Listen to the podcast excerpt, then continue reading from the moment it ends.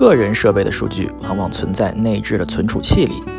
但在云端，数据往往存在千千万万台计算机里。分布式文件系统则将千千万万台计算机统一成一个系统。今天我们请到了分布式文件系统的专家范斌来给我们讲一讲这一系统的历史和现状。这里是牛油果烤面包。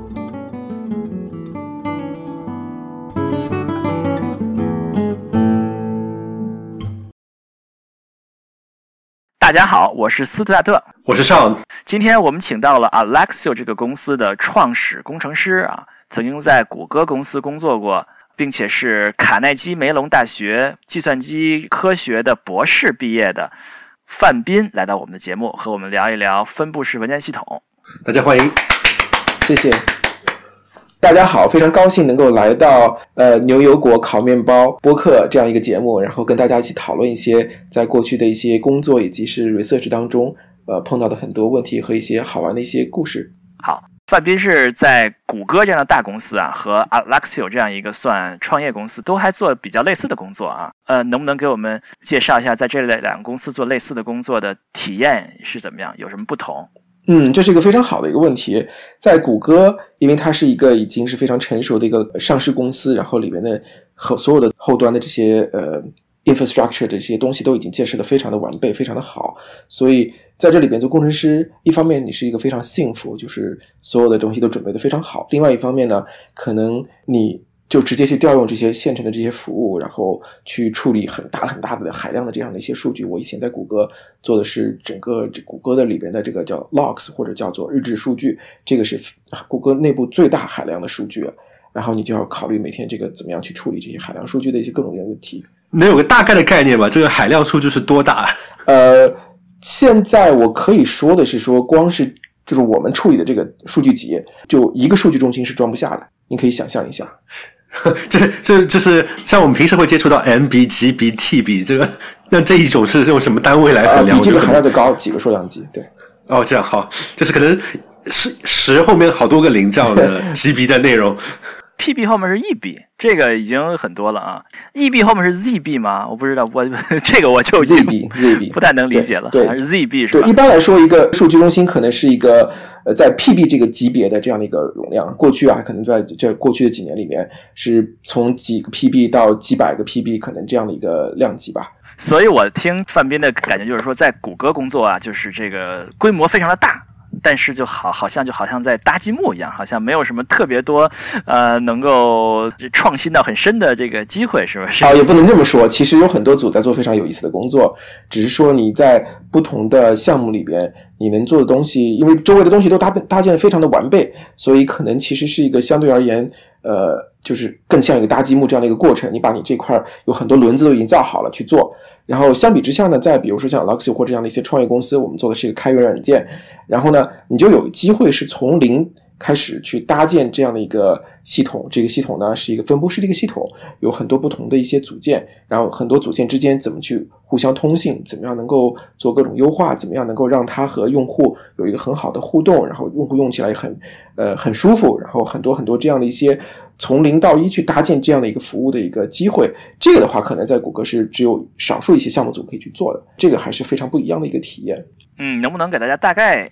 介绍一下您在 Alexio 做的是哪方面的工作？呃，我就说一下，就是我其实就是做 Alexio 这样一个开源呃系统，但是呢，Alexio 这个系统是干什么的呢？它是一个我们对它名称叫做。呃，分布式开源的一个数据编排系统。呃，其实呢，这是编排系统，对，但实际上你可以把它理解为我排练的意思啊，不是，这个其实是稍微有点不一样。你更多的可以理解为它是一个我们提供了一层数据的虚拟层，以及是数据的一些数据管理的，然后让你在当你比如说跑大数据或者是机器学习的这些应用的时候，可以呃跑得更效率更高，以及是管理起来更方便，以及是。呃，部署起来可能也会更容易，然后这样的带来的一些好处，呃，在如果对应到单机里面的话，这个待会儿我们可能会说，如果你把它对应到单机的这个操作系统的概念里面的话，可能更多的是对应到呃，比如说 virtual memory 或者说是这个 buffer cache，以及是这个 Linux 的 virtual system 这样的一些 virtual file system 这样的一些虚拟内存，像缓存啊这。我们今天要讨论的这个话题叫做分布式文件系统啊。分布式大家可能很多人知道，好多机器叫分布式啊。这个文件系统呢，就是我们这个暴露年龄的一些人，我们这代人都知道文件系统是什么，用的很多呀。但是可能，哎，呃，新一代人是不是已经不太知道文件系统是什么了？哎，是啊你们这代人还知道文件系统？我觉得我们还是一代人，但是我觉得可能是就下一代人，就是可能我的什么侄侄子之类的这一辈的人，感觉平时从小到大就是可能刚开始就是从手机开始用起来，他们可能对文件系统这个概念就比较差。然后，因为我觉得我们成长的时候，哎，这个大家玩电脑的时候都知道有个东西叫文件夹，是吧？还知道有些特别的东西，CD 什么什么，是吧？对，DIR 是吧？就是还知道 D 盘、C 盘，还知道有一些神奇的东西应该放在学习这个文件夹杠很少用杠学习资料里面。知道有 A 盘吗？我有印象 A 盘，呃，还有 B 盘呢？B 盘就没有见过。然后，但是现在好像他们那种更小一辈的用手机那些朋友，他就是说，哎，这个我就打开 App，他们的概念都是 App。然后打开 App 了之后，比如说我有些照片放在哪里，他就觉得，哎，我这个 App 可以有自己的方式把我的那些照片都组织起来，那我就可以找到它，把它打开来。对于我这个粗浅的理解啊，这个文件系统就是有一个东西叫做叫做文件，是吧？就是说有有有个文件，有个文件名。有一个大小啊，什么什么点儿什么什么，一般是，然后里面就是一堆数据，是吧？也不知道怎么排的。然后文件上面有有有叫什么文件夹是吗？对，文件夹。这叫文件夹，对，叫文件夹。文件夹还能有多层？然后，然后还有还有概念叫盘，A 盘、B 盘、C 盘。哦，就盘，还有叫盘的。啊，哇，这太复杂了。专家，这个来跟我们说说我们的理解的文件系统是这么回事吗？对，我觉得你们的文件系统从用户的角度来说，确实看到的就是这些。呃，你比如说打开了一个 Windows 的一个电脑，然后你打开了以后，它会有一个桌面，然后桌面里面你可以进入到管理人。我的我的电脑，我的电脑里面可以进入 A 台、B 台或者 C 台，然后它有一个竖形的一个组织目录。那这个其实是在这个。视窗或者 Windows 这个操作系统里面其实是比较独特的。再比如说像 Unix 或者 Linux 的话，它一般会有一个根，所有的东西都是属于这个根底下的。然后不同的这些设备只是在就是一个反斜杠，一个反斜杠，一个斜杠。对对。然后这个反斜杠就特别牛逼。Windows 是个 C 冒号，对，正斜杠。对对。这里边其实也都是当年的时候有很多这个宗教战争了，就是到底是反斜杠还是正斜杠啊？哪个是正，哪个是反？我可能说反了啊！你们这些是搞这些东西好无聊啊！我们刚才管那个东西叫文件夹啊，专家不管那个叫文件夹，叫目录是吧？文件夹和目录是一个东西吗？呃，对，这里也是很有意思的一个事情。如果是说对应到英文的话，这个文件夹可能是从这个 folder 这个词翻译过来的。folder folder 对，然后如果是目录的话，更多的应该是从 directory。然后你如果是说进入到技术这个层面的话，大家应该是喊它叫做目录的。这个是说从这个呃从 Linux 从 Unix 开始，就是应该是这么去一个，这是这是它的术语啊，就是目录叫了几十年了是吧？对，发明的时候叫目录是吧？对对，包括我小的时候用 DOS 这样的一些操作系统的时候，大家都是管它叫目录。只有到后来 Windows 出现了以后，它做出一个图标了，像是一个文件夹一样，那个时候大家才开始管它叫文件夹。啊，就是因这个很很正常，因为文件的上一层是什么？应该是文件夹嘛。文件上面是目录，是很奇文件嘛，就是一就是那么一张纸嘛，有个红头文件嘛，是吧？上面一个头，下面一个顶。那个文件上面怎么能叫目录呢？应该叫文件夹嘛，对吧？我觉得他可能是这么这么觉着的，嗯。可能是 Windows 它那个视窗系统，它的那个图标太深入人心了，所以大部分人都是就就记着就是文件夹了。嗯，哎，不过不过说起这个，其实我们刚才说了很多呀，可能很多。一些比较新的听众啊，比较年轻的听众都不知道我们在说什么啊，但对他们可能所认为的印象中的这个文件呀、文件夹呀，可能是在云盘上的，对吧？比如说百度网盘呀。或者境外的叫这种是吧？是这叫 Dropbox，Dropbox 呀，上面这种这种云盘上面有个文件夹，上面有文件啊，文件可可以是图像，可以是音乐，可以是这个文档，是吧？那那这个云盘是不是也可以叫文件系统呢？就是上面也有文件，也有目录这件事儿。嗯，其实云盘是在做一件很努力的一件事儿，就是把自己打扮成一个文件系统，希望能够让自己。给用户一个感觉是说，我这个像是一个文件系统啊，包括从界面上面来说都是这样，但实际上它背后的实现，呃，我敢打赌是不是文件系统，或者我知道它就是不是文件系统，只是说它把这个自己包装成了一个文件系统，让用户用起来的话有一种熟悉的感觉，包括像 AWS 的 S3 啊，它的这个浏览界面里面都会有这样的一种感觉。哎，所以文件系统就是指这样的一个组织文件的一个，比如说目录，通过目录组织文件的这样一种方式吗？呃，从用户的你真正感知到的话，这个确实就是用户看到的。但是你要是从实现它的一个角度来说的话，它里面还包括很多其他的一些东西。这个可能是今天我们要去呃有机会会再去说的这个东西。一直觉得文件系统这个东西啊，就是刚才说的一个有一个文件名，有一些文件名是一些数据，然后有目录可以改名，是吧？对，这个是一个非常非常非常优美的一个叫什么叫接口啊啊，我们这个学。计算机的人喜欢用一个词叫做抽象啊，这个词就很抽象啊，或者叫抽象啊，或者这样，就是说做计算机系统人认为这个做牛逼的就是做那么一个抽象啊，一个那么一个接口啊，文件就是一个很牛逼的就接口。你可以说数据这件事儿，他们可以组织数据的这个物理形式啊，就是说在硬件上可以是各种各样的，可能可可以是硬盘，可以是软盘，可以是很多硬盘，可以是我们。待会儿可以说啊，是可能是存在很多机器上面，但是我们就可以就是这么一个接口，这么一个接口就是这么一个文件名，下面有这么一堆二进制，有目录，就可以把下面这些所有的具体的这些硬件的这些怎么组织的方式全部都遮盖掉，大家都不知道。我们可以是同一个啊，同一个接口。下面可以是云盘，下面可以是本地，然后还还可以挪来挪去，啊，我觉得这是一个非常优美的这么一个接口。这个范斌有没有同意？我完全同意。我觉得这个抽象其实是一个非常非常牛的一个抽象，然后让它一方面是足够的简单，其实。标准的这个抽象叫 Linux 里边这个 Virtual File System 的抽象，也就那么二三十个调用，二三十个接口，二三十个东西，但是它足够强大，能够让你做到各种各样的一些事情，所以这个其实是件很牛的，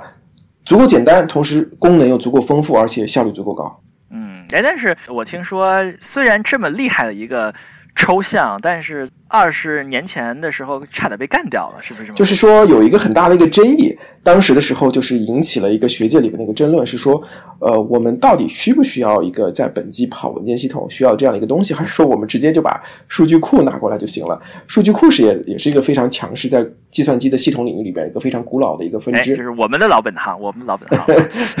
对，它基本上跟操作系统啊，或者是跟这个其他的这些都是差不多古老的一个。一个分支了，很早很早以前就开始有，然后呢，但是呢，在这个数据库就是一直演进的是非常快，然后呢，再比如说，我记得可能是在两千年往后一点的时候，就有一个很大的一个争论，就是文件系统做的很多事情。你可以用数据库去模拟它，或者是去替代它，是没有问题的。而且可能数据库的功能更强大，它在实现效率上，在它的这个包括的提供的语义上面的话，能够提供各种各样的一些东西，包括还有很多很神奇的一些呃数据统计啊什么的。你用文件系统可能不是那么方便去做，数据库的话可以给你很好的一些东西，给你一些很好的一些反馈。对，所以当时其实是有一个这样的一个争论，到底是不是应该咱们就干掉文件系统？不要再用这样的一套东西了，而是使用这个数据库直接底下存所有的数据就可以了。就让我想起来，用文件系统的话，比如说我要找一个文件，我就要从一开始的很高层的一个文文件目录开始找起来，一个个点进去，一个点进去啊，最后找到那个文件。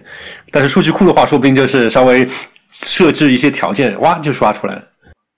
嗯，就我们做数据库的，其实觉得文件系统和数数据库有很多很多的相似之处了。嗯。但后来这个事情就不了了之了吗？还是后来这个事情的话，胜利了？呃，后来这个事情的话，确实也就是不了了之了，因为做文件系统的这帮人，他们就是兴趣方向就改了啊，更多的更多的是说我们在追求是，哎，看了谷歌的这些研究以后，是说怎么去做分布式的这个文件系统啊，这个东西更酷，或者叫并行的文件系统，给这个呃高性能计算去用啊。啊，这个就是我们今天要聊的话题了。对，这个争论大家就大家就不太管了这事情了，觉得这个我们要拥抱新的未来了，就是分布式文件系统这件事儿，是吧？这里其实我可以吐槽一下，就是因为文件系统呃的分布式的这条路走的是非常的顺畅，而且走的非常的好，因为谷歌的那几篇文文章。起了头，大家都知道可以往这个方向走，但是数据库系统的分布式走的就没有那么顺畅了。这里面有很多 struggle，然后斯图亚克呢，你应该是你做这块儿你也知道，就是说实际上分布式的数据库还算是一个比较前沿的一个领域。分布式这个数据库外有很多槽可以吐啊。我们上次吐这个呃数据仓库的时候，吐那位大佬呃 David Witt 认为他八十年代发明了分布式数据库，一直怼这个谷歌的人。这个这个我们以后可以再聊。哎，那。提到分布式文件系统啊，那我们刚才聊了这么多文件系统，包括跟大家平时的时候应用方面的关系啊，怎么样？就分布式这个词是什么意思呢？啊，这个词其实也是非常的没有确定的一个含义的一个词，在计算机科学里面有很多词，其实大家使用很广，但是你找了一个真正非常确切的含义，可能也是很很难去下一个定义。但是我们通常所理解的就是说，你做的这个系统，它不是一台机器在单一的一台机器上就可以完成的，而是说有很多个机器一起去组合起来，完成一个我想要去表达的一个功能。那在这个过程当中呢，可能各个不同的部件之间，它会有很多通信，有很多协作。然后呢，或者是说有互相的一些校验，保证这个我们确实是得到了一个完整的，是一个真正的一个这样的一个信息。啊，这里面的话就是一个整个呃，在计算机领域里面一个非常大的一个分门别类的叫分布式系统。然后分布式存储系统或者是分布式文件系统，其实是分布式系统的一类。可以这么简单理解吗？就比如说你这个文件系统最后它背后的其实就不是一台电脑，它是有多台机器，这叫分布式。没错，没错。可能很多听众听了以后就更糊涂了。但是我希望听完这期节目，大家知道分布式文件系统是什么啊？嗯，这个范斌作为这方面的专家了，当年在这个在卡耐基梅隆大学，这是世界上最好的计算机专业之一啊。读博士的时候就做就做过这方面的研究啊啊。在这个范斌认为，在历史趋势上，呃，有什么特点吗？其实这块有个很有意思的一个呃一个趋势吧，就是说，你如果是考察这个存储是一端。然后计算是另外一端，那么它们之间的这个关系，可以非常重要的、非常或者说是直接影响到怎么去设计一个分布式的一个文件系统、分布式的一个存储系统。然后在这个过程当中呢，我们可以明显的看到一个历史的一个趋势是在两极之间来回的一个摆动，或者说我通常会说这个历史，人类历史在很多不同的。层面不同的维度上面都是一个螺旋上升这样的一个方式去进行的。比如说早期的时候，这个呃你需要去使用这个数据，需要使用这个文件的计算和这个它都是放在一起的，一个单一的一个一体机。但是最早的情况，后来呢可能会出现了一些分离，就是说有一个客户端和这个呃这个服务器这样的一个分离。然后在之后呢又会出现了，比如说把这个东西变成了一个。呃，混合在特别是谷歌的这样的一个研究啊，在最早的时候出了那些文章，导致了大家都会信夺，是说如果我要发，我要做一个高效率的分布式的一个存储和计算系统的话，它必须是一个紧耦合的一台机器上面同时去跑计算和这个存储，这样的话可以达到数据的利用的效率最高。然后再往后呢，又会发现，呃，随着云计算的兴起，然后呢，大家发现谷歌实际上最早提倡在 paper 里提倡的那些。架构又不是一个特别合适，呃，对这个资源进行一个很好管理的一种方式，又开始把两个分开，所以整个这个系统就一直是在呃整合、分开、整合、分开这样的一个过程当中去摇摆。对，就说就是天下大事，分久必合，合久必分，是吧？就是说时而时而存储和计算要放在一起，时而要是又是变变成一个非常。独立的过程，哎，这个呃，存储这概念呢，其实可能很多听众并不是特别的熟悉啊。就是我们广义的存储，就是主要只要存东西，就是就是存储啊。计算就是你要做一件事儿的那个那个最最基础的要做的那个那个东西是吧？那个叫做计算是吧？对对。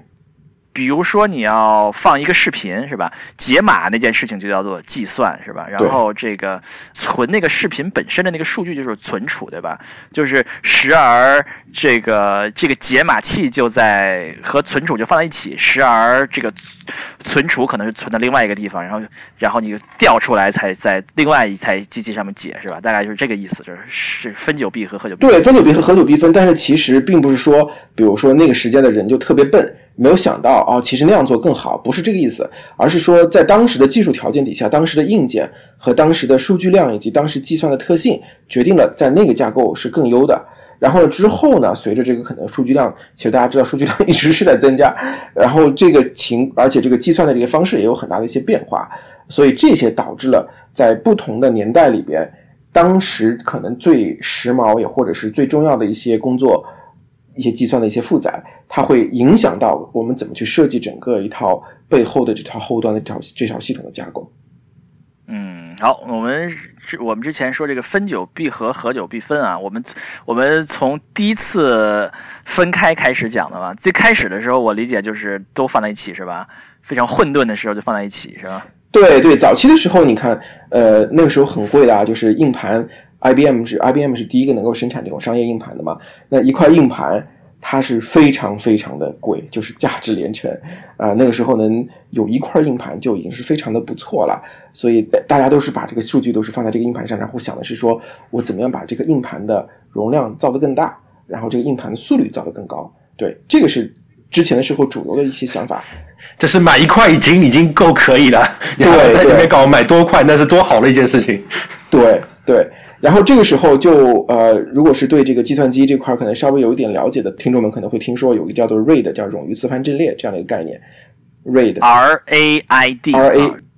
I D，冗余磁盘阵列，哇，每个词都听着很深奥的样子。对对，它其实就是说是在八十年代的时候，呃，加州大学 Berkeley 分校的老师和学生提出来的一个概念，然后其中的一个主要的一个作家就 Garth Gibson 是我在 CMU 的时候，呃，虽然不是我的导师，但是我们合作过很多项目，就是非常的 close，非常的接近的一个一个老师，就是他在念博士的时候发明的。呃，这个事情，这个工作本身是在工业界是产生了巨大的一个影响，但当时的时候其实是一个非常有意思的一个，呃，可以说是误打误撞的一个，这是据他自己说啊，是一个误打误撞的这样的一个东西。他早是刚刚找老师，找完导师以后，老师给他一堆论文，是说你在这几天里面把这个论文给看了，然后给我写一个综述，哎，然后他就真的是吭哧吭哧的把这个东西给，呃，给看完了以后，然后觉得我写一个综述吧，可以没问题。然后我不仅是写完了，就说我要解决这个问题应该是怎么去做，同时还会去归纳了一下，把这个东西分成了几类，呃，第一类、第二类、第三类、第四类，然后或者是往后再推，还可以用第五类的方式去做这个事，或者第六类的方式去做这个事情。然后就给他的导师看，他导师一说，哎，你这写的挺好的，要不我们把这个就这个综述就拿出去发一篇论文吧。然后呢，你不能就直接说这是第一类、第二类，这样不行。我们给它起一个牛逼点的名字，什么名字呢？就哎，这样冗余磁盘阵列吧，就叫 RAID 啊，RAID 一 RAID 从 RAID 里是从零开始的，就是有一套话语体系就建立起来了，从 RAID 零一直到最后的 RAID 六，其实到后面还有。然后呢，别人一看，你不仅是把这个所有的这个不同的这种形式都归纳出来了，而且还能够想到一套发明一套新的一套术语体系去描述这个东西，就觉得这个工作特别的牛。所以他是一个博士生去找导师，导师说这个你先读读论文预预热是吧？然后他就发现可以这么搞一下，然后被这个导师这个吹了一下，然后就吹了这么一个牛逼的东西是吧？对对对对，所以冗余磁盘阵列是要解决什么问题呢？这个其实要解决的问题就是从当时的角度是说，如果我的数据如果是要放到不同的机器，放到几个不同的磁盘上面去，我怎么样能够保证这个数据的可靠性，以及是能够以很高的速率去读取这个数据？就是其实还是说读数据的可靠性，以及是读数据的一个性能。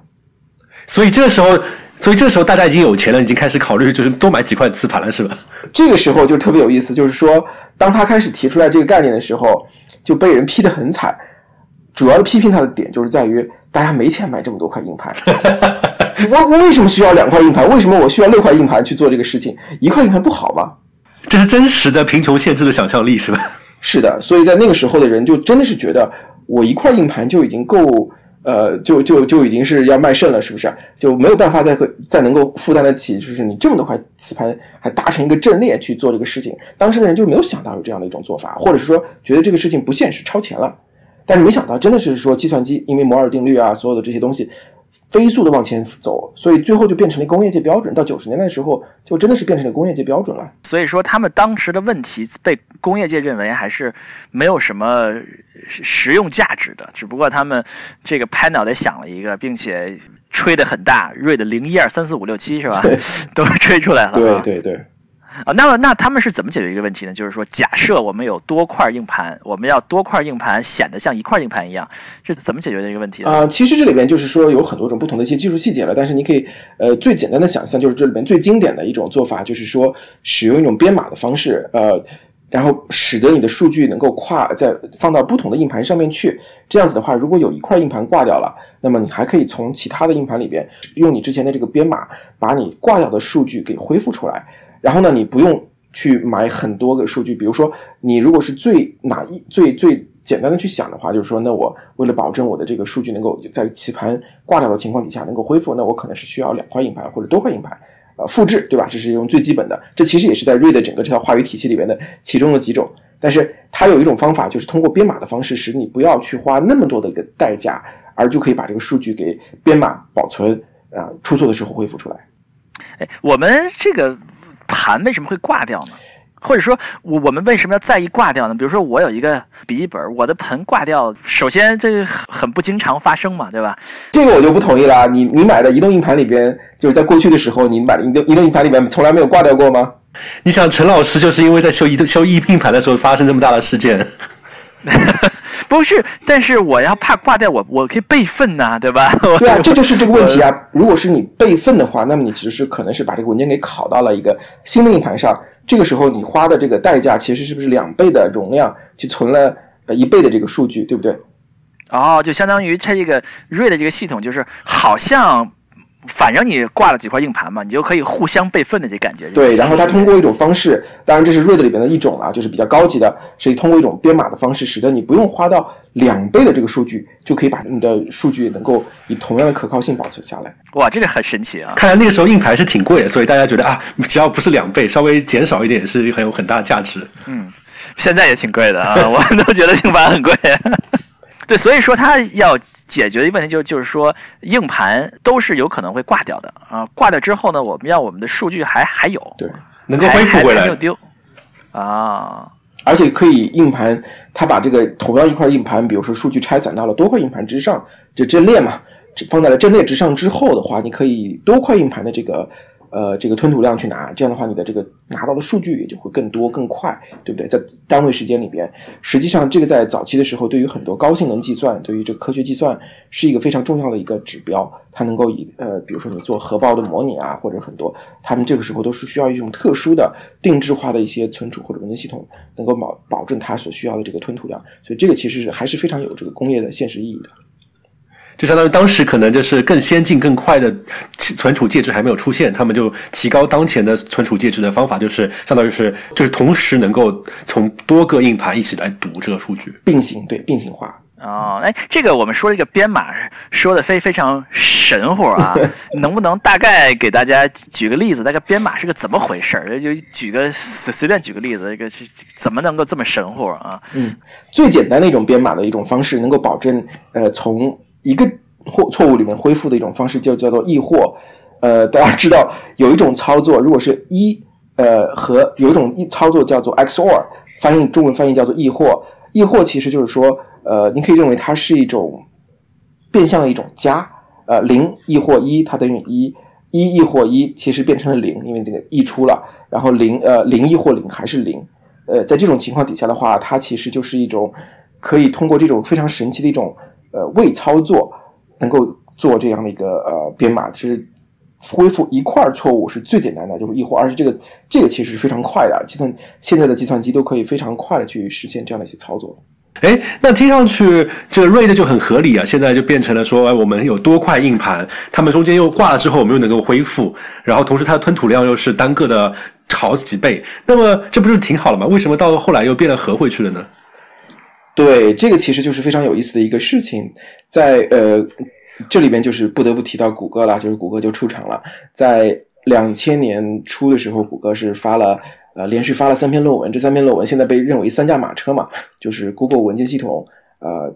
Bigtable 和 MapReduce 这三篇文章。如果是大家现在是特别是呃计算机专业的毕业生，我估计应该是都会呃看过这三篇论文吧，就是对我们上次已经吐槽过了 MapReduce 啊，这次我们来说说 Google File System，Google 文件系统。Google 文件系统呢，就是说在 Google 还在它年幼的时候，呃，它有海量的数据，它把整个网络计就互联网上的这些网页都抓了下来嘛，它要做这个做索引，做这个文件系统的呃，做这个呃网络的这个排名，所以呢，它要把这个系统的数据都抓了下来，那这就是一个海量海量的一个数据，我怎么样能够把这个数据能够呃，第一是存下来，第二是说我能够在需要用的时候，以一种很高的一种服务的效率，能够给用出，就是把这个，因为不停的要去计重新计算，去计算这个排名，对吧？所以这个里面的话就有很大的一个挑战啊。这里面其实也有意识，是最早的时候谷歌的呃，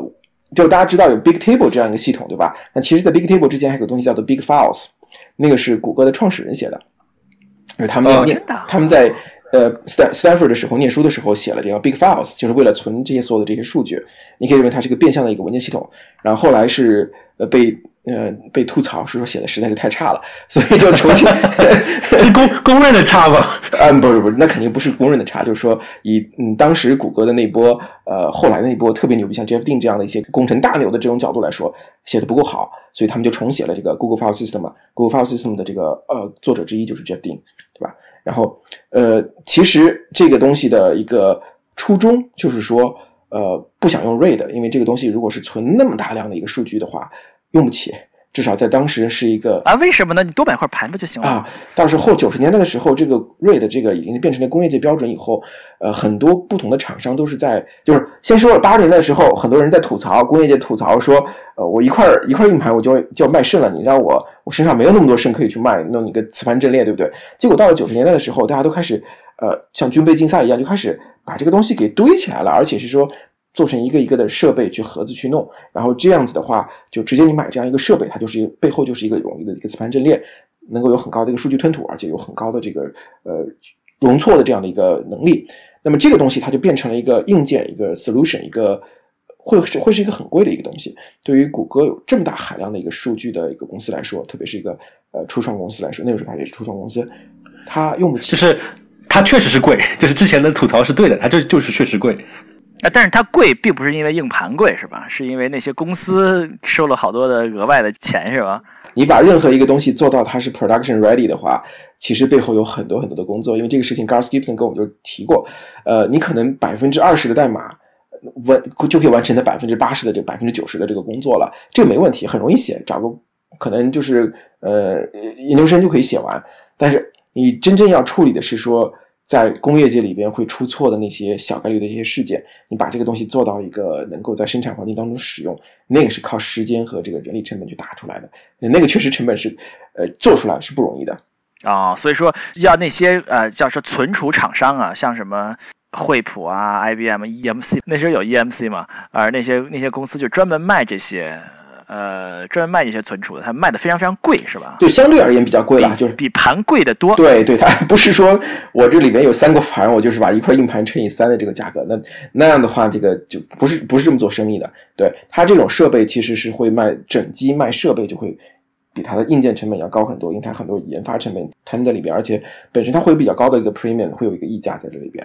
然后这种情况底下，就是在谷歌它。呃，用不起，或者是不想不想走这种这种方式去呃去做，所以那时候他正好又有一帮像 Jeff Dean 这样的一些天才工程师在这块儿，他们就想了一个呃另辟蹊径，其实是开了一个脑洞了，就是这个脑洞是说，那我们就用这个容易出错的硬盘，但是我们走量啊，我们质不行，我们走量呗，我们玩这个盘海战术，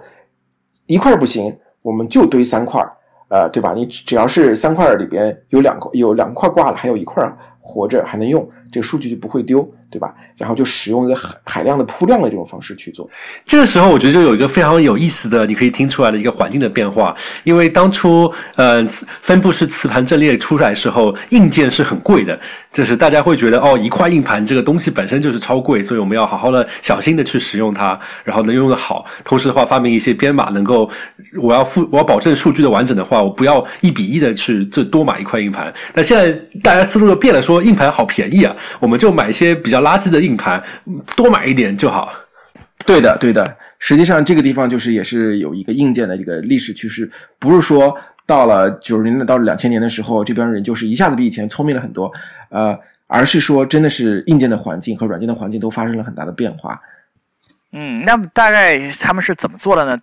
听上去很厉害啊！自己随便写了一个就写出来，大概怎么写？这个的话，有兴趣的话，可以当然去看一下谷歌的这个呃，不管你是就是只要你是计算机专业的，其实我不管你是属于什么的，我都非常建议你去看一下谷歌的文件系统这一篇论文。它里面开始就就是开门见山就是说了，说我们的目标呃就是说使用这种。相对而言比较便宜，不是说真的是很差很差的，就是这种山寨的硬盘，不不不到那个程度啊。就是说是相对而言不是这种专用的这个专业的这种硬盘，呃的这种方式，然后把让它可以去这个集群里面可能是一个很大的一个集群，然后每个机器上面都有很多块或这样的一个硬盘，然后把这个整个集群里的这个机器它的能力给组合起来，哎，这就回到了我们所说的这个分布式这个概念里面去，这是一个分布式的一个系统，然后呢？在谷歌的当时这个环境里边，你看这篇文章，他们要处理的这个文件都是非常非常的大，每一个文件都很大。那么这个文件，它也不希望它都放在一个机器上面，而是说把它通过一种逻辑上分块的这种方式，呃，在逻辑上把它分成了很多小块，每个块可能是六十四兆。然后呢，这个小块这个逻辑块呃，它其实每一块都是有三份三个副本放在三个不同的机器的三三个不同的硬盘上面。同时呢，这一个文件的很多个逻辑块它是打散在各个这个具体的这个整个资源池里边的。所以每一个文件，呃，每个文件都会分成很多块儿，每个块儿它都有三个副本，然后均匀的撒在这个资源池里边。这是一个最粗浅、最粗浅的一种想法，就是它通过这种方式把这个相对比较便宜的硬盘给组合起来，同时可以让你得到很高的这个吞吐量以及是容错。嗯，所以它这个文件很大啊，要分成六十四兆的块儿，每一个分分三副本啊。他们这个文件很大，对，嗯，而且他们好像呃不仅仅是做到了。便宜啊！他们还并不是一个传统意义上的文件系统，是吧？它文件系统能够做的事情啊，还更是要少一些，是不是？对，这个其实在这个谷歌文件系统这篇论文里面也专门有提过。他们早期的时候也是想要实现成一个跟我们比如说标准的这种 Linux、Unix 文件系统类似，或者是完全一样的这样的一种语义。但是后来发现，我在谷歌底下，我面对的这些呃需要的去服务的这些应用来说，它并不需要很多这些功能。呃，这一点的话，其实特别特别说的一点就是说，这个文件在你一个自己的这个机器上面，本机上面啊，单机，你就笔记本电脑上面，你可以打开一个文件，然后修改其中，比如说从第一百个字节开始修改两百个字节，这种操作是完全没有问题的。本机文件系统一般都是支持这种叫做本地修改，但是随机写对对对，就是这个术语叫做对对是就是随机写，这个叫做术语。呃，但是呢，在这个谷歌的这个环境底下的话，它不存在这样的一个需求。或者说，它这个需求是可以被规避掉的，就不可以随机写，就是啊，那那可以怎么写呢？我可以追加一个文件系统，一个一个这个文件已经写好了以后，我可以往里面添加，在在在这尾巴，在尾巴上面可以添加新的这些数据，这个是没有问题的。但是说我要回溯到其中的之前的时候某一个呃从文件的开端，然后重新去把它这之前的数据给覆盖掉，这个的话其实并。并不是一个呃强需求吧，或者说可能没有这样的一个需求，所以在这种情况底下的话，他们把呃这些比较偏或者说可能不需要需不需要的这些功能就没有去实现了，然后而且呃。针对其他的一些功能，又做了一些相应的增强，所以这个时候它就已经分化出来了。像谷歌文件系统，它就已经和这个本地的文件系统，它的这个接口就已经是不一样的了。它不是一个兼容的这样的一种实现。哦，就是说它做了一个一些简化呀，就是你写过去的数据就不能改了，你要改的话就文件删了，重新写一遍，是吧？大概就是这样。对对对。对，但是可能 Google 它需要做一个，比如说做日志。那么日志的话，相当于是一份一份的历史，它也不会去修改历史，它只会加一下说今天发生什么事情，然后一个个加上去。完全就是这个样子。当时的时候，这些数据很多就是要么就是日志，或者是在某个历史版本的某一些这些呃从网上抓来的这些数据啊什么的，它没有必要去做这个修改。呃，因为日志的话，它也是永远不要去改的。哎，这这里这里我说一下，日志不是永远不需要去改的。实际上，我加入谷歌的时候，我做的这个工程就是说，怎么样去修改日志，是跟因为是 隐私，因为隐私的一些要求，欧盟的这些隐私的要求，决定了你，比如说有些人他之前的访问记录。呃，如果这个人决定要把这个数据给删掉了，那么我们必须从日志层面就把这个数据给清除掉。其实我们说到这个谷歌文件系统啊，就是我我们这代人其实是是 对这个东西耳熟能详啊。但是其实我们发现新一代人，新一代学计算机的这些新的人，其实很多人并没有听说过这件事儿。但是对于他们来说，耳濡目染的一个系统叫做 Hadoop。对。HDFS，那这个 Hadoop 和这个 Google 文件系统的一个关系是什么呢？嗯，其实 Hadoop 的话，它直接自己就把自己的定位，就是说我读了 Google 的文件系统这篇论文以后，我受它的启发，然后呢，因为这个系统并不是开源的，所以我用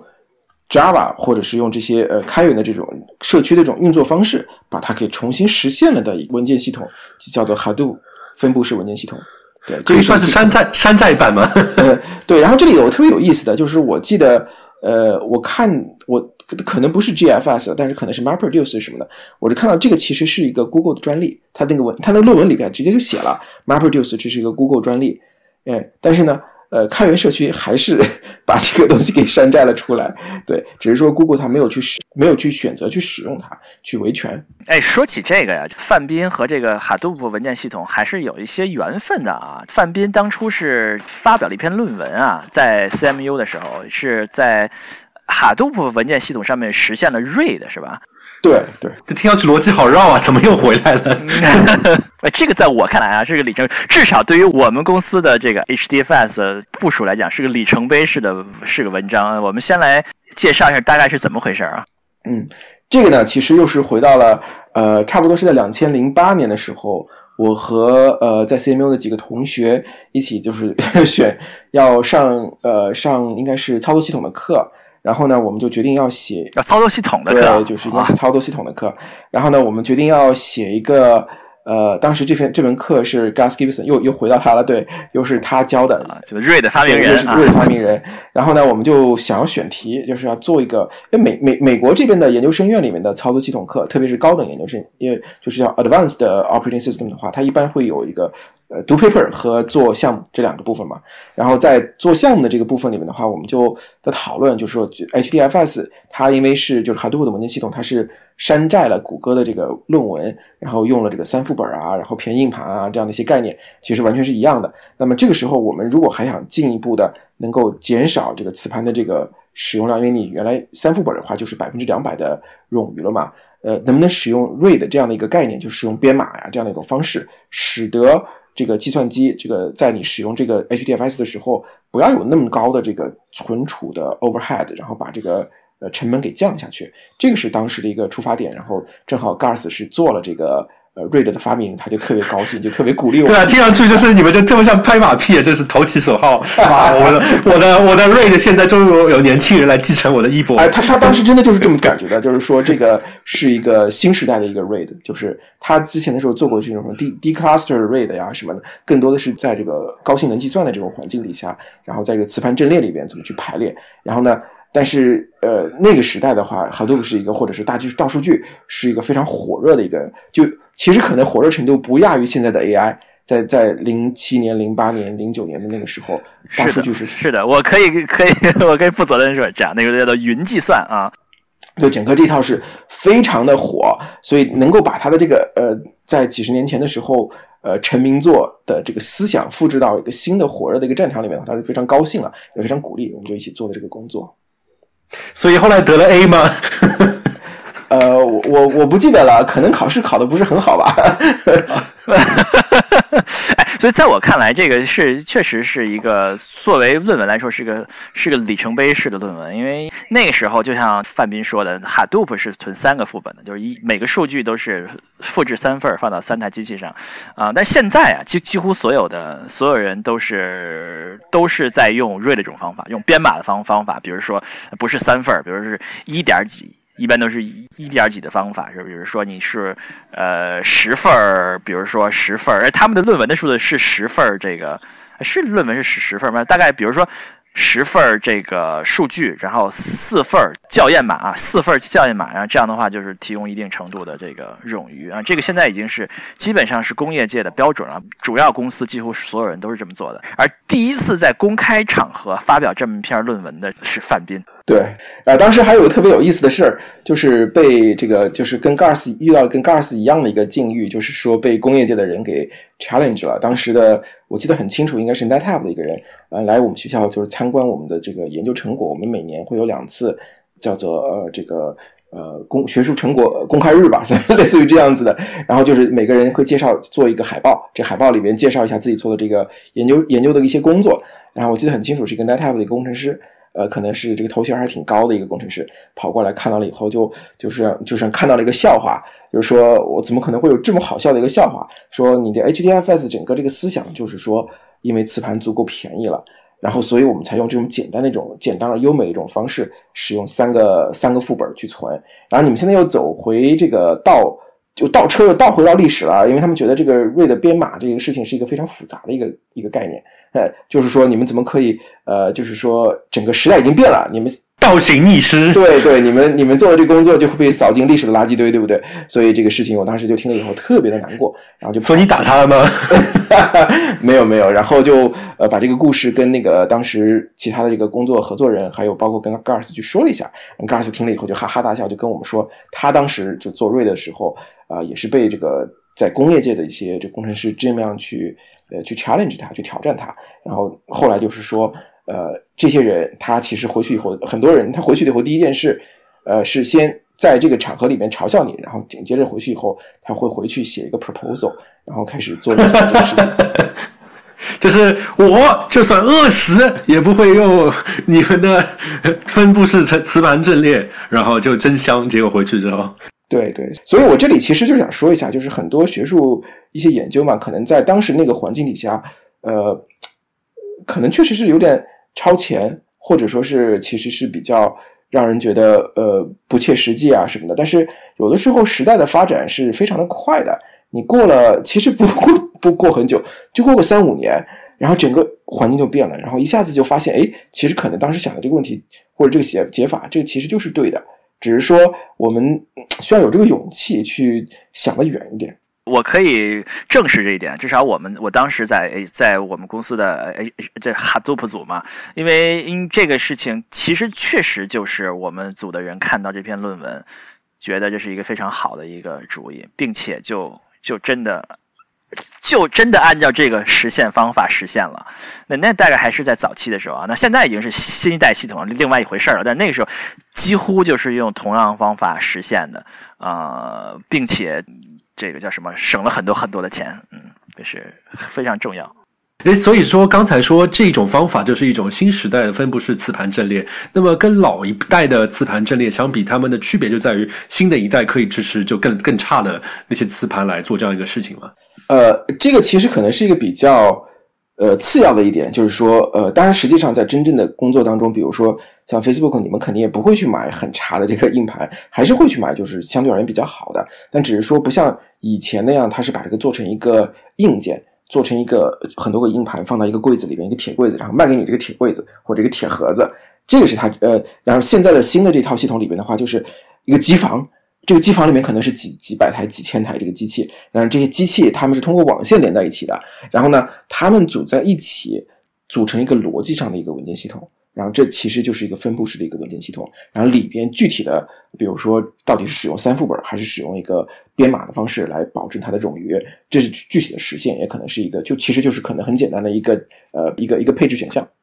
就现在的实现方法其实更像是就是原始的 read。我看范斌那篇论文当时还是做了很多的折中啊，在那个时代啊，在那个是网络还没有那么快的时代下，其实是一个很好的。折中啊，更不像当年的 read 但现在其实大家分布式做法就更像当年的 read。对，然后很多时候 read 的这个呃最大的一个挑战就是说我真的是在生成数据或者是就是说读取数据的时候，生成数据的时候，怎么样能够保证这个数据能够跟得上，就是包括编码这个能够跟得上，而且很重要一点就是出错的时候你怎么样能够。呃，能够恢复出来，所以这个其实是一个很很大的一个挑战。但是现在也是说，Hadoop 的这些整个社区的人，他们是呃非常勇敢的，就是说去挑战这样的一个这样的一些边界条件吧。所以其实是在 Hadoop 三点零的时候，是推出了使用的这种更多的像传统 RAID 的这种使用方式，去去生成数据的冗余和备份这样的一种方式。对，然后现在 Hadoop 三点零里面的话，这个已经是一个很常用的一个一个功能了。那顺便说说一句啊，范斌的这个博士论文不不仅有这篇文章是里程碑式的作品啊，还有很多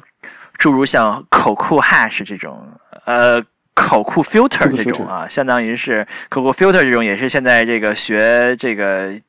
电脑的人都都都知道非常重要的数据。结构啊，还有包括像别人合作的一些当年做这个闪存的这个存储的这个数据库的先驱啊，有很多都是非常厉害的、非常厉害的作品啊。而这里我就其实说一下，就是刚才说的 HDFS Read 这篇论文，其实我们并没有真正的发出去，没有真正的发表出去。它是呃，我们是发在了一个 workshop 上面去，然后那是一个短短论文嘛。然后之后我们是其实是写了一篇长论文，是想要发出去的。结果后来因为投的那个会议是一个顶级会议，它要求是一个双盲，呃，我们就把自己的名字给去掉了，要然后同时把这个系统的名字也换了。你投的时候要换一个名字，呃，结果就会。结果我们得到了一个评价，是说你做的这个工作，CMU 有一个组已经做过了。其 实说的就是我们自己，因为当时是已经发过了一个这个 workshop 的一个论文，所以最后我们就没有发的出去。就是我山寨我自己，对我被我我被我自己给挡住了，呃，就挡住前进的一个道路。哎，我记得你看那些会议上经常有，就是说，呃，颁奖论文啊，什么十年最有影响力论文这样的颁奖，经常那个作者上上去说话的时候，就是说我这篇论文就被什么什么什么拒过。我还记得那个李凯上次说他的那那篇论文，说他还说，我还记得我之前被拒的一个评语是说，很明显他是抄袭了李凯的观点。对，这里说一下，李凯是普林斯顿大学的一个呃计算机系的一个镇店之宝的这样的一个教授了。他之前的时候呃做了很多工作，但是其实在工业界里面很有名的是，因为他做了一个呃叫做这个 Data Domain 这样的一个公司，然后这个公司也是做存储系统的。然后它的卖点是说我可以把很多数据在人类的在大家的使用电脑上面或者是在工作当中发现了大量的重复数据，那么我其实可能。你这里有一份这个，在你的这个什么学习杠不重要杠什么什么呃里边有一个文有一个文件，那实际上可能跟跟我的在学习 C 加加呃宝典这块的这个文件其实是同一个文件，对吧？然后那其实我就只要在背后存一份就行了，然后这就变成了一个符号，这也是一个经典的里程碑式的一个工作，然后最后变成了一个公司，然后最后也是被收购非常成功，对。是先被拒了一顿，其次然后才才中的一篇 paper，嗯，所以哦，原来所以这么重要的一篇 paper，原来并没有被会议接受过啊。我们这个说了这个关于谷歌的文件系统之之后说了这么多，那那我们下一个趋势是什么呢？在我们这个分布式文件系统叫谷歌式的文件系统啊，包括它的呃这种延伸之后，那下一个趋势是什么呢？对，我们现在看到的是说，呃，我这么说一下，就是在上一个十年。工业界的很很多个这个这个这个系统或这套生态非常的厉害，它在两千一零年左右基本上就是确立了它工业界的这个呃标准的这样一个地步。实际上往后的话，如果你是使用大数据的话，呃，Hadoop 这个文件系统的接口，它就成了一个事实上的一个标准，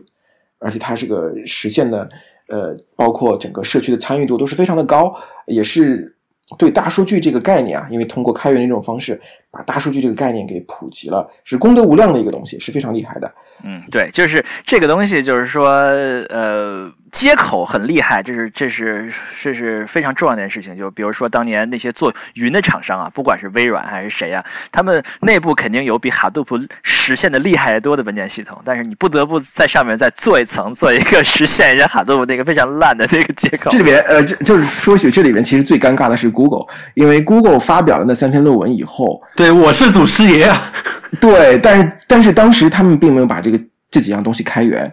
而是选择了，就是说停留在一个论文。当然，这几篇论文实在是太厉害了，就是就是所有人都会拜读啊。然后也引起了整个巨大的一个生态产业就被它拉起来。整个 Hadoop 其实就靠这几篇论文最早起家的嘛。然后呢，到了最后，到了比如说两千一零年前后的时候，Hadoop 确定了它这个工业界的标准的地位的时候，Google 开始反省过来，开始做云了。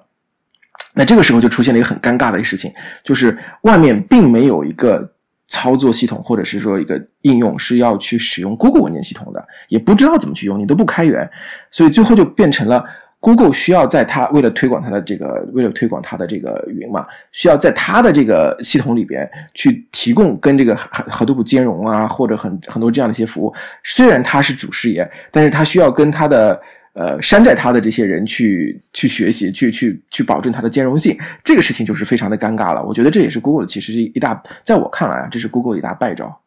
嗯，一个是开源的力量啊，一个是这个生态系统的力量，就是你的实现怎么样无所谓，但是你只要你只要够大，那别人都得跟你的标准来。对对。然后这里就说到，我刚才是说在两千一零年左右的时候，这个 Hadoop 的这个分布式文件系统接口变成了一个事实上的一个工业界的标准。那么这个事情是不是到现在还是这样呢？呃，我觉得这个事情其实现在在越来越的受到了一个挑战，那就是兴起了一种新的，特别是以亚马逊为代表的这种做云厂，它会提供一种叫做对象存储的方式。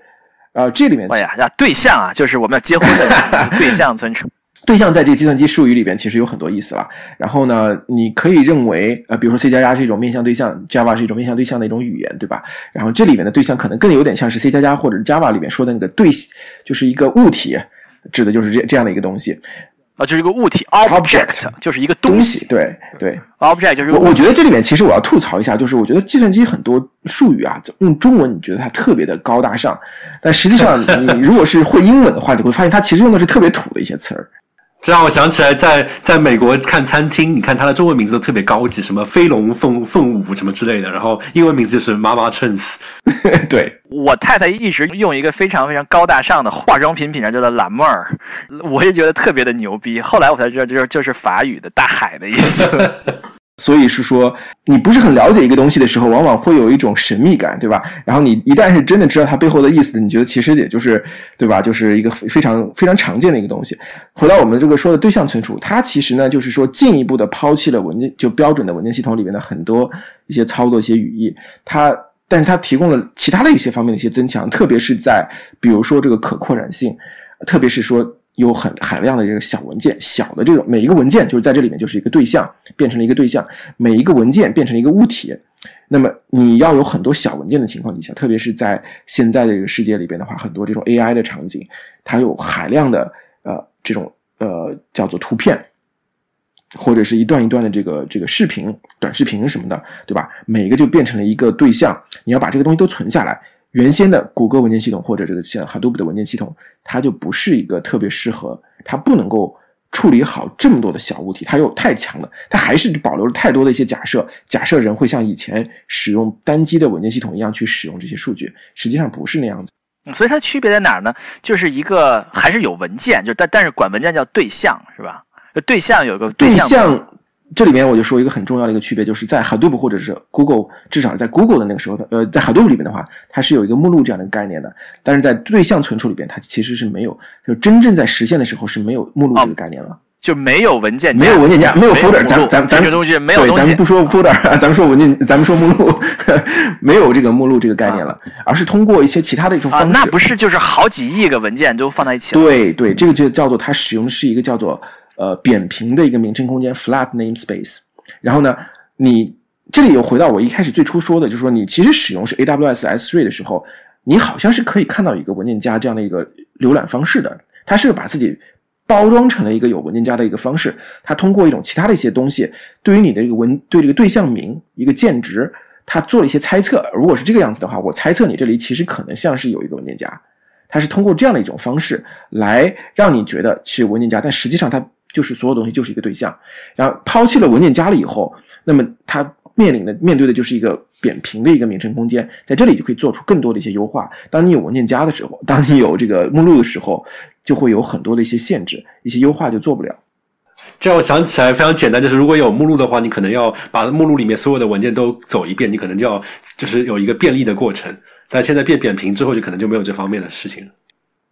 呃，扁平了以后，其实这个问问题更大了。这个这个其实呃，后面我们会说到，这里面其实是它一个局限性。你有得必有失，你的扩展性变得很好了，因为你的这个元数据服务这个时候变得非常的容易操作。其实用很多时候我知道，就是用斯图亚特你们做的这个 RocksDB 就可以去做这样的一些事情。实际上很多很多项目就是这么去做的，就是包括我们 Luxio 里边元数据的管理，其实就是用的是这个 RocksDB。呃，特别是当你是比较扁平的时候，这个是非常适合的。嗯，所以说它实现起来是更容易，实现起来更容易，扩展起来也更容易，这就是使得你的小文件这种场景底下就特别的适合。如果一旦是你还保留了像目录或者是这样的一种树形结构的话，那么这里边其实有很多东西要保证保证它的这个呃原子性啊，很多操作原子性啊什么的，其实是非常的复杂的。因为我们在 Alluxio 里边也是实现了类似的一个目录树这样的一个结构啊，这里面是很多名堂的。我现在正在写一篇论文，这个其实是很多很多东西很复杂的。就是说，呃，我们因为有目录啊，所以有很多非常非常复杂的操作，所以在上面。看上去非常简单，是吧？我我把这个文件从这个目录移到那个目录，但下面可能要千千万万的人做非常非常多的这个工作才能把它做完，并且其他一些事情可能就不能做了，是吧？特别是你当你这个原，如果你的这些光是你这些元数据，就是这些数据的这些信息都足够大了，一台机器放不下了，这个是很有可能的。那么这个时候你要做一个目录的一个操作，一个换名字，从一个呃或者不是换名字了，从一个目录迁移到另一个目录，那这个时候就可能牵涉到数据从一台机器呃迁移到另外一台机器。那这个就是一个分布式的事物，叫嗯 distributed transaction。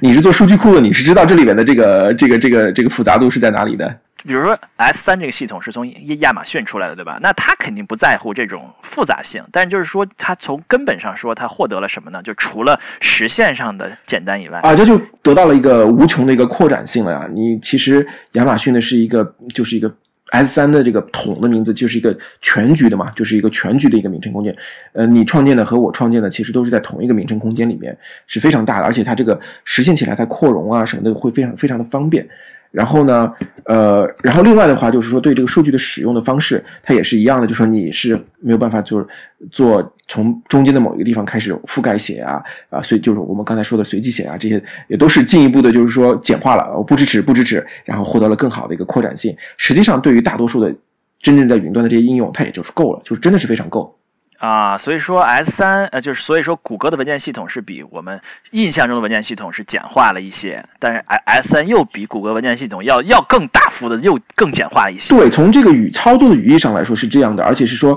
有些地方呢是做了更大的一些取舍，比如说对于这个呃数据的一致性上面，呃一般来说你。敢叫自己的是文件系统的，还是要实现一个强一致性的？这个其实可能稍微有点专业了，但基本上就是说我做了修改以后，别人都能立刻看到我的这个修改，我自己也能看到我自己的这修改，不会说我把把一个文件的名字从张三改成了李四，结果。呃，我成功了之后，别人还看到一个李四呃张三这样的一个名字，这就就是不是一个强一致性，对吧？你敢叫自己是文件系统的，那么基本上还是要实现这样的一个强一致性。但是对于这个 Object Store，它很多一些一些边角料边角的一些 case 里边，它其实就不在，它也抛弃了这个这个强一致性的很多东西。哦，那这个东西，亚马逊这个东西是是获得了业界的认可吗？呃，所以这就是我说的，我觉得现在 HDFS 实际上正在失去。它这个接口啊，正在失去自己业界霸主的这个地位，而起来的就是 S 三这套接口是非常的厉害。就基本上新的呃厂商，它要出这个新的这个存储设备的话，基本上都是要找一个实现一个跟 S 三兼容那种方式去去接入。你可以想想这个有多大的一个呃成功。同时，整个互联网，你你其实可能意识不到，你平时的时候上各种各样的一些网站，呃，但是有的时候偶尔啊。比如说这个一些网站挂了，你会发现其实是因为 A W S 出问题了。这个事情出过几次，就是 S 三其实就是 S 三出问题了，结果互联网里边一堆网站都不能用了，因为它有很多这种它的这个 assets，它其实是在 S 三上面的。所以说 S 三是这个全互联网的一个存储平台。那其他几个云厂嘛？他们有没有类似的产品呢？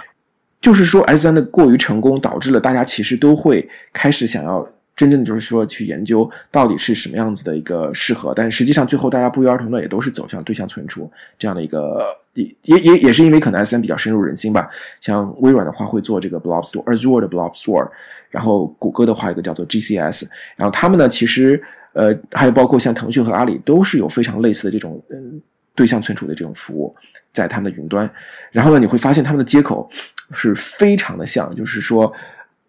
基本上就是约定俗成，就是这么来。但是会不一样，会有不一样。但基基本上是就是用法的话，你会了一个，你要写程序去转移到另外一个是非常的简单。比如说我现在做的叫 Alexio 这样的一个系统的话，它是提供了一层数据的虚虚拟，它底下是对接不同的这些云厂的这些呃对象存储。然后我们就发现对接的时候写的这个对接这个程序。呃，非常的像，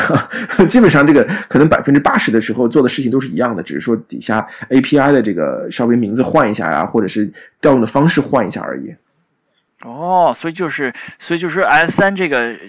这个这个接口已经已经成为了这个各大云厂一个最主要的存储接口了。啊，但它可能各个存储厂商的话，它不会提供一个完全跟 S 三一样的，只是说我觉得大家在设计这个这套方案的时候。或多或少会，其实就是受到这个 S N 这套方案的影响。嗯，所以说这个对象存储啊啊，就不是找对象的对象了，就是这个呃这个物体存储啊，基基本上已经是占领世界的这么一个一个。对，我可以看到是在下一个十年，呃，不管是 S 三也好，或者是说今总体而言，这个对象存储应该是会是一个最大的一个，就是以后会是越来越流行的一个趋势。很有意思。哎，还有一个最近比较红的概念呀，叫做是数据湖。这个跟对象存储或者叫物体存储有什么关系吗？对，这个其实是有关系的。呃，或者这么说吧，早期的时候，这个数据湖，呃，也是一个挺忽悠的一个词。出来了以后，数数据湖的湖是什么？哪一个湖？这是湖水的湖吗？湖泊的湖，对，lake，对，感感觉好有诗意啊。data lake，数据湖的，就是从 data lake 这个词翻译过来的。呃，这里面就是说，呃，首先就是说，嗯。美国人起名字喜欢把这个 lake、bridge，呃，还有这个什么这几个词，就是赋予一个特别美好的一个一个意义。就是很多时候他们特别喜欢跟还跟这几个词沾边。很多时候 bridge 啊，或者是 lake 呀，可能是大家喜欢住水边还是怎么回事，我就不知道了。所以数据湖这个词刚出来的时候是一个特别玄、特别玄乎的一个词，没有人知道到底是什么意义。但是就是突然开始就火起来了。大概的意思就是说，呃，我有一层就是这样的一个。呃，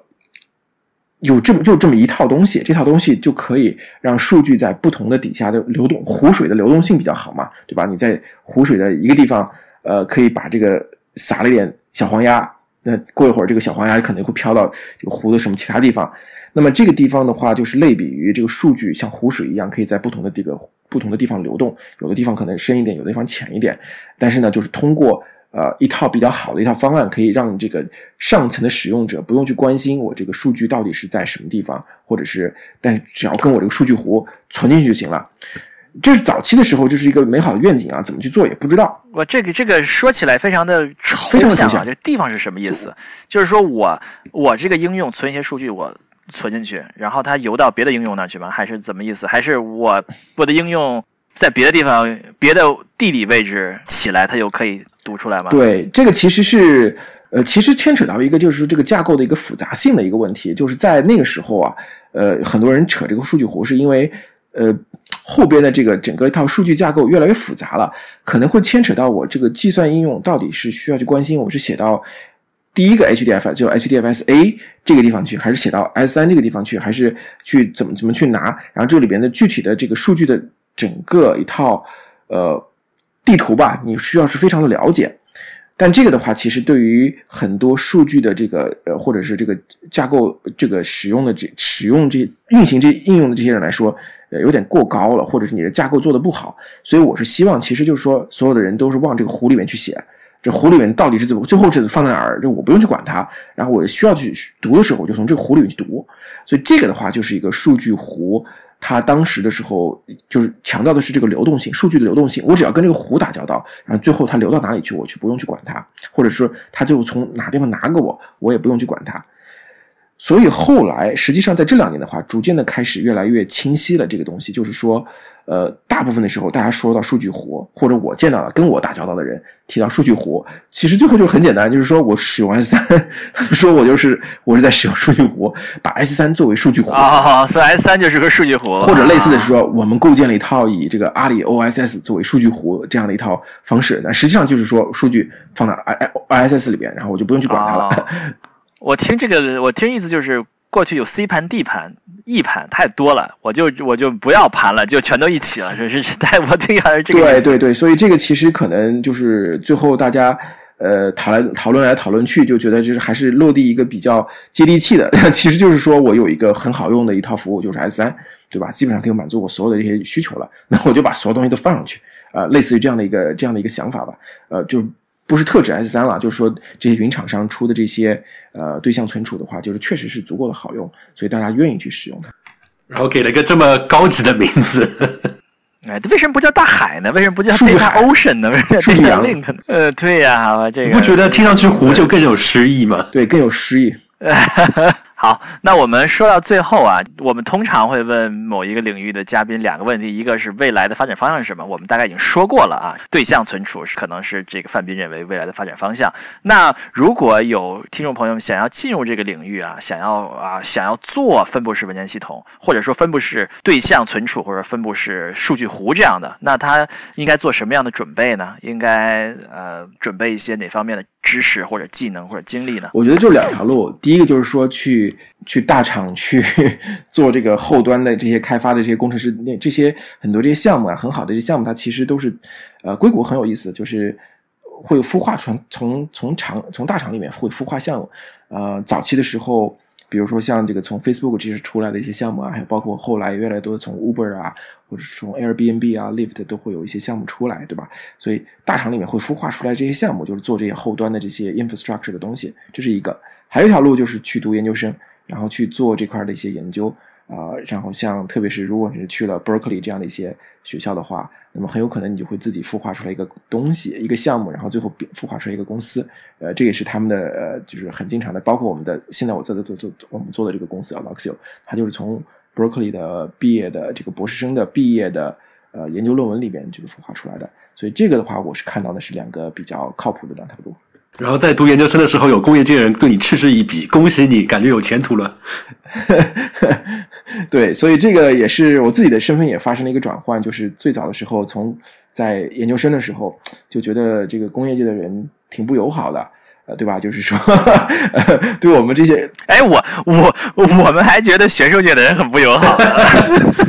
对对，就是你站在不同的角度吧。然后我们在呃那个时候的时候，我就觉得。嗯，挺有意思，就是说这个工业界的人可能会对学术的这个呃，确实是想的问题是不一样的一个出发点吧。你在工业界的时候看的是这个问题，更多的是说这个多可行，我是不是能在这个 quarter 里边或这个下个 quarter 里边实现出来，就能帮助我的 KPI，是不是？但是对于这个学校的很多这个项目来说的话，它比较超前一些，这也也应该的。但是你可能不应该超前太多，你超前十年，这个可能就是不应该的。你超前个一两年，这个是一个比较好的一个。时间点哇，这才超前一两年哦！我怎么听着觉得应该超前三十年、四十年才算是伟大的工作？我觉得那样子的话，你做计算机这个领域的话，你就会饿死了。如果超前三十年、四十年，那个对你嗤之以鼻的人，你就等不到打他脸了。好，那我们就感谢范斌来到我们节目，给我们讲了这么多的内幕啊，还有他的这个独特的对于分布式软件系统这个业内人士的观察。也是非常感谢斯图亚特和 Sean，呃，和我一起来做这个讨论。我觉得，呃，这个过程我也是非常的愉快，就是回顾了很多过去的一些故事。好，那就感谢收听我们节目啊！喜欢我们节目，请在各大泛用型播客平台订阅和收听。也欢迎加入我们的听友群，成为我们的志愿者。好，那我们后会有期，下期再见，拜拜，拜拜。